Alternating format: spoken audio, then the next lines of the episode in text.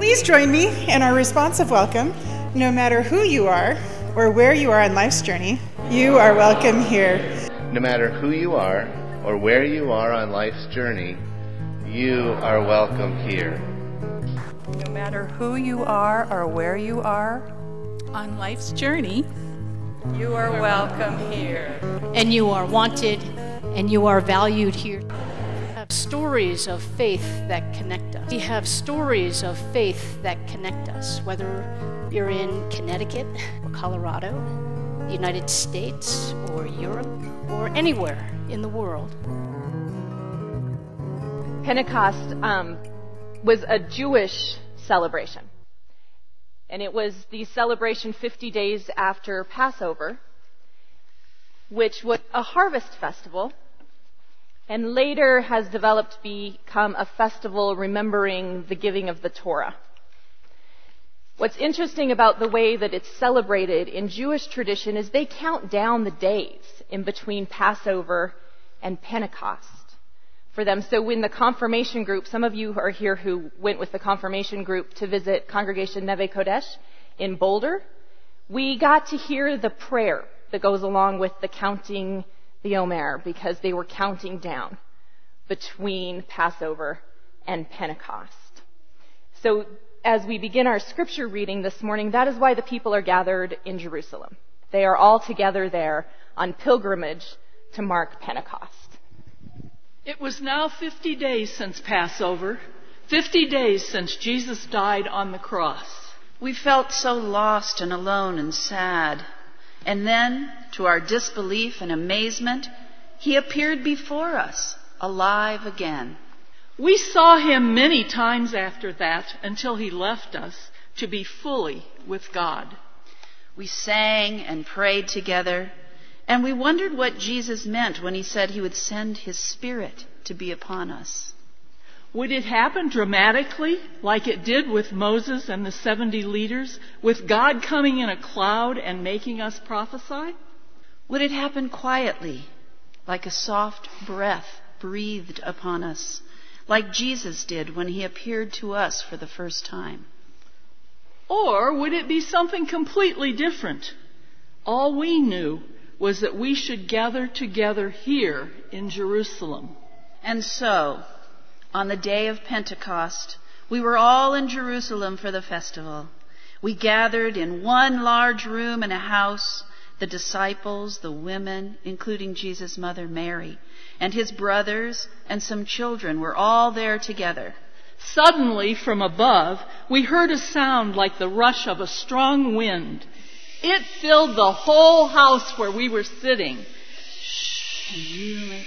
Go ahead. Can you make a sound like the wind? Let's do it again. that was just the beginning. Suddenly we looked, we saw what looked like tongues of fire appearing among us. All of us were filled with the Holy Spirit and we began to speak in other languages as the Spirit gave us ability. Now there were Jews from other countries who had come to Jerusalem for the festival. They were amazed because each one heard us speaking in their own mother tongue, their own language. How is this possible? They all wanted to know, for they recognized we were just simple folk from Galilee and could not possibly know these other languages. They were utterly amazed and confused and asked, What can this mean? But some laughed at us and thought we were drunk. Then Peter stood up to speak, and everyone was suddenly silent. What would he say? People of Judea, and all you people who live in Jerusalem, listen. Let me, let me tell you what all of this means. These people are not drunk, as you suppose. After all, it's only nine o'clock in the morning. No, what's happening is the fulfillment of the words spoken long ago by the prophet Joel. Today's reading had several images for the Holy Spirit. We had uh, tongues like fire and wind. Yeah, the wind.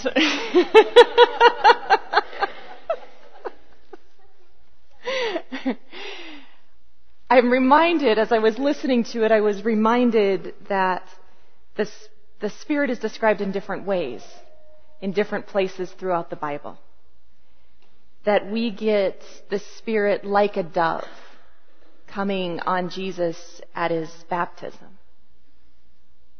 We get the Spirit like clouds and like darkness. The psalmist describes it that way. Or like water Jesus describes the Spirit like water that will quench our, fir- our thirst. And then in the Gospel of John often talks about the Spirit as a comforter, an advocate that comes to us. Which always makes me wonder how each of you experience the Holy Spirit. We know that it isn't easily described or there wouldn't be so many descriptions for it. And we know that it's experienced differently by different people and maybe even differently by the same person at a different time. So as we celebrate Pentecost, I invite each of you to ponder that question for yourselves. What does the Spirit move like in you? And I think it's a question worth asking because if we don't occasionally check in with ourselves and see where we're experiencing the Spirit, I think we run the danger of missing it, of not knowing what it feels like, or maybe even just not being open to it. So that's an invitation for your prayer practice this week. I know for myself, I always wanted a God comes down in a flames of fire moment. That's what I wanted from the Holy Spirit. And more than once in my life, I've gone to God with a question of faith or a question of direction in my life. And I was hoping for that because I assumed that once you experienced that Pentecost moment, that God coming down in flames, that you would never doubt or question again you would know it all and you would never wonder if God was with you wherever you happen to be. But a closer reading of the story of the Pentecost story tells us something different. After the Holy Spirit came like tongues like fire, after the people were amazed, they were perplexed. And they said to each other, what does this mean? Seems like deep experiences of God might just as often lead to more questions as it does more answers. Which is a fitting thing to remember as we are wrapping up a sermon series on questions of faith.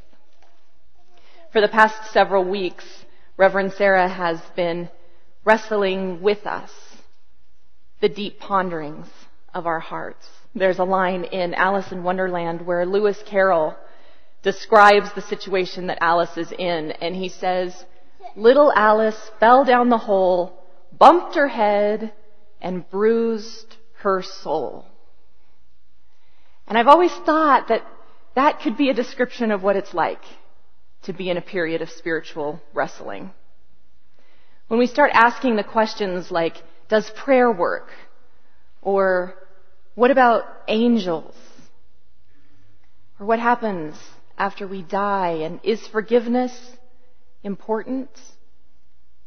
They sound like they're head questions, and then we quickly discover that they are soul questions. They might even be soul bruising questions.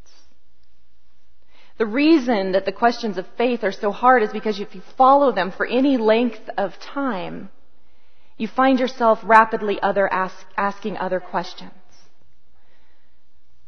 One question leads to another, and we might find ourselves feeling a little upside down, like life through the looking glass. If some people have experienced angels and others haven't, what does that say about how God is working in our world? If I've had prayers answered sometimes but not always, what is that saying about how I'm praying or how God is listening? If I have to forgive the people who have hurt me dif- deeply, what does that mean about justice? And how am I supposed to get from here to there?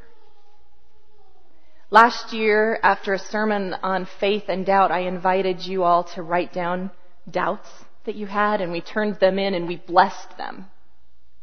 And as part of that blessing, I said that questions drew us closer to God because they invited us into the mystery. And then when I went back through the questions later, somebody had written as their question, why is mystery good?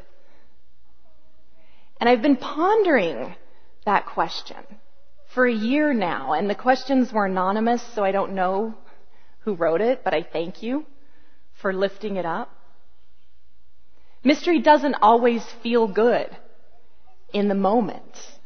It feels hard.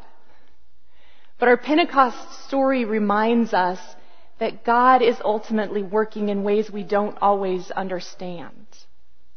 And so while questioning might be hard, it also opens us to new things in new ways. Pentecost people might not always have the answers, but they are willing to wrestle with the questions. Last week we talked about angels, and then we went down to the hall that's about to be painted and we wrote down our own messages from God. And I took time after the service to walk down that hall, as I'm sure many of you did, and read those messages. And it's interesting because none of them are the same. From a group of people who experience God and some of whom were quoting from scripture or from saints and inspirational figures, the messages were different. We talk a lot about how God is present to all of us. And that is true. But it is also true that God is present to each of us individually. And that that shows up in different ways for different people. One of the beauties of sharing our experiences then is that we learn from each other and our own views can be expanded. Four of us, Sarah and Anna and Randy and I just returned from annual celebration, which is our yearly denominational gathering. And I was reminded there again of the different ways that God works in different spirits, in different churches, among different people. And so I invite you to hold on to that question. Where is God working for you? And here as we hear from Anna and from Randy and from our friends Molly and Sam about where they saw God working this week.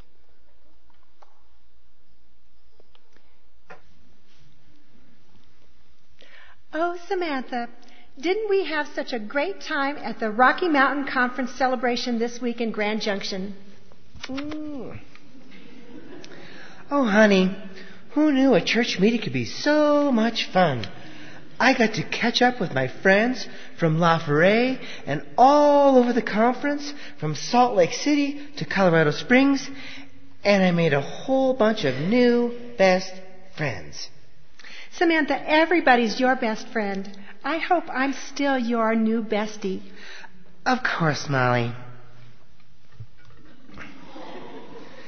God loves all of us, including you, and all of them and I do too. Ah. I loved our theme, embracing the spirit of joy and light, and experiencing the stories of how God is working through our sister churches.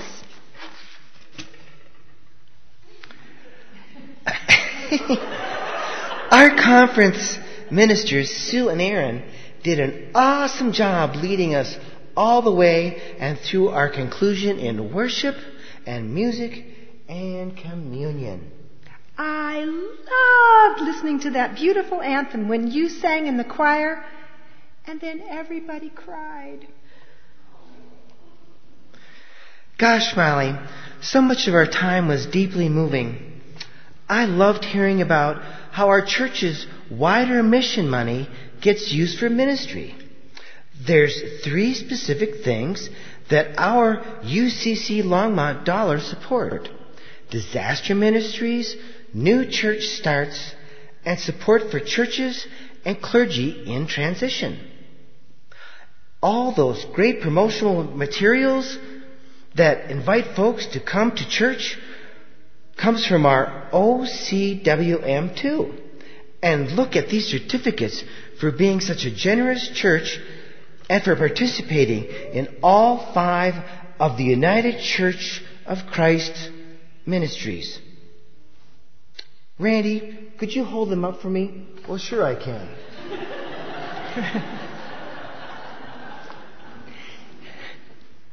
Yay, church!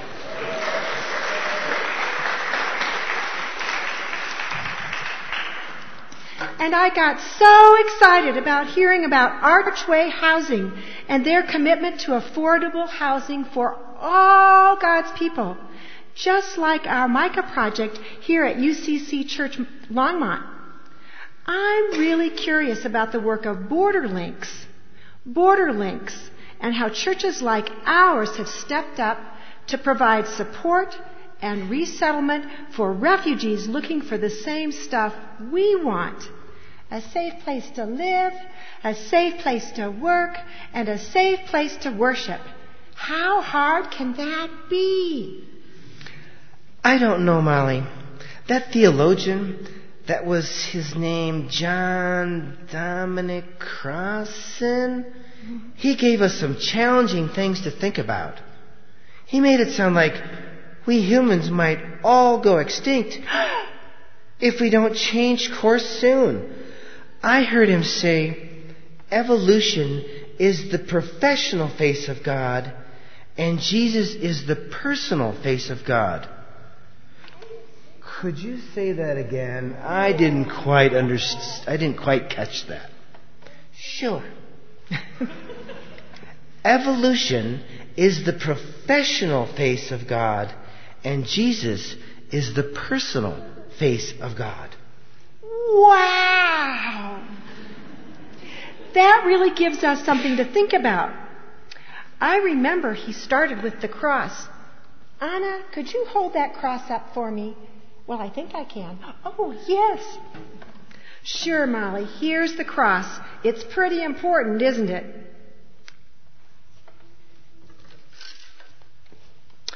Yes, he stated, started with the cross as the sign of resurrection of all people in new life.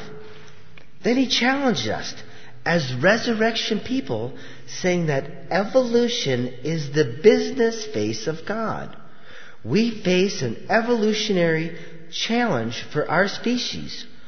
Only nonviolent revolution can stop the cycle of escalatory violence. Wow, that's a big college word. Oh Woo. my! That means there's something we can do about violence in our world as Christians. Hmm. Uh oh. I remember he also said, Remember that there were guards at the tomb when Jesus died, making sure he didn't escape? They weren't very good at that, were they?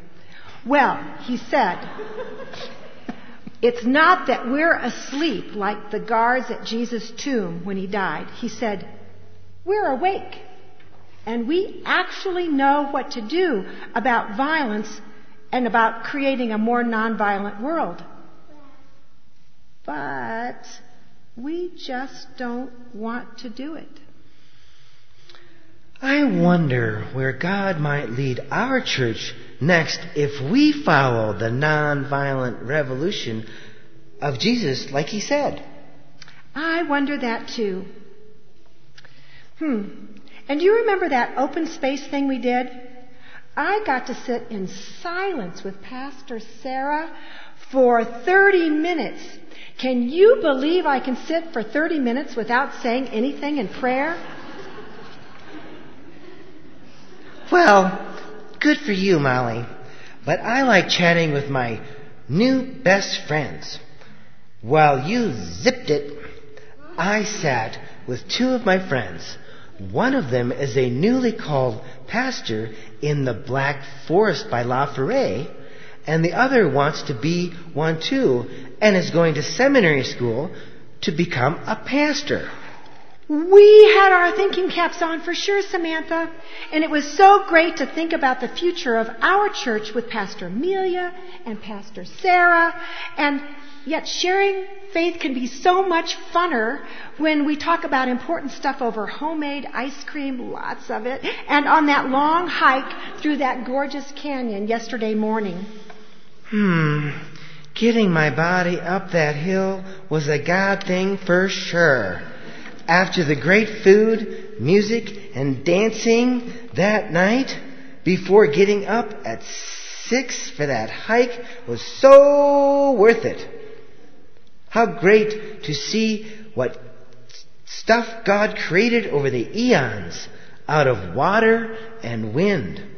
I guess God works on us slowly over time too. Sometimes I can only see that when I look back and noticed how I've changed. Me too. And I hear stories from folks in our church that God has been at work through UCC Longmont for a very, very long time. And I'm so glad we got to share our stories about how God is at work through our personal blessings and also helping us make a, make peace with the hard stuff. There's always hard stuff, isn't there? Mm-hmm.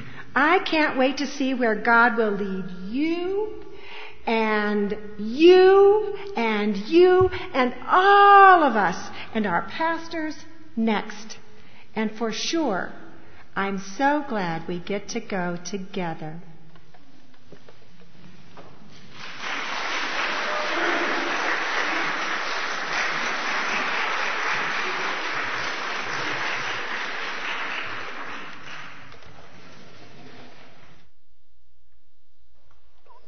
I loved Sam's point that um, sometimes God works on us slowly over long periods of time, and sometimes God works on us quickly, and we might experience a deep experience of the Holy Spirit.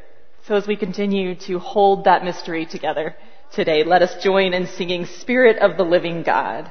And if you will stand.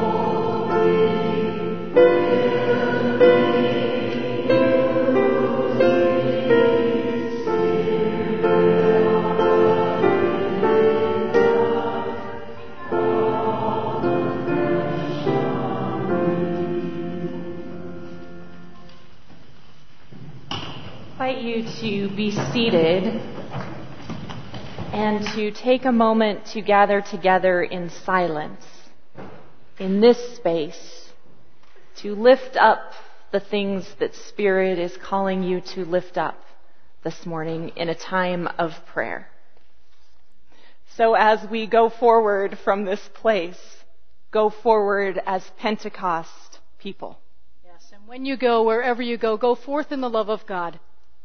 Go forth with hope and joy, trusting that that Spirit is before you to light your way, behind you to encourage you, above you to watch over you, beside you to befriend you, and within you to bring you peace. Go in that peace. And let us say together, Amen.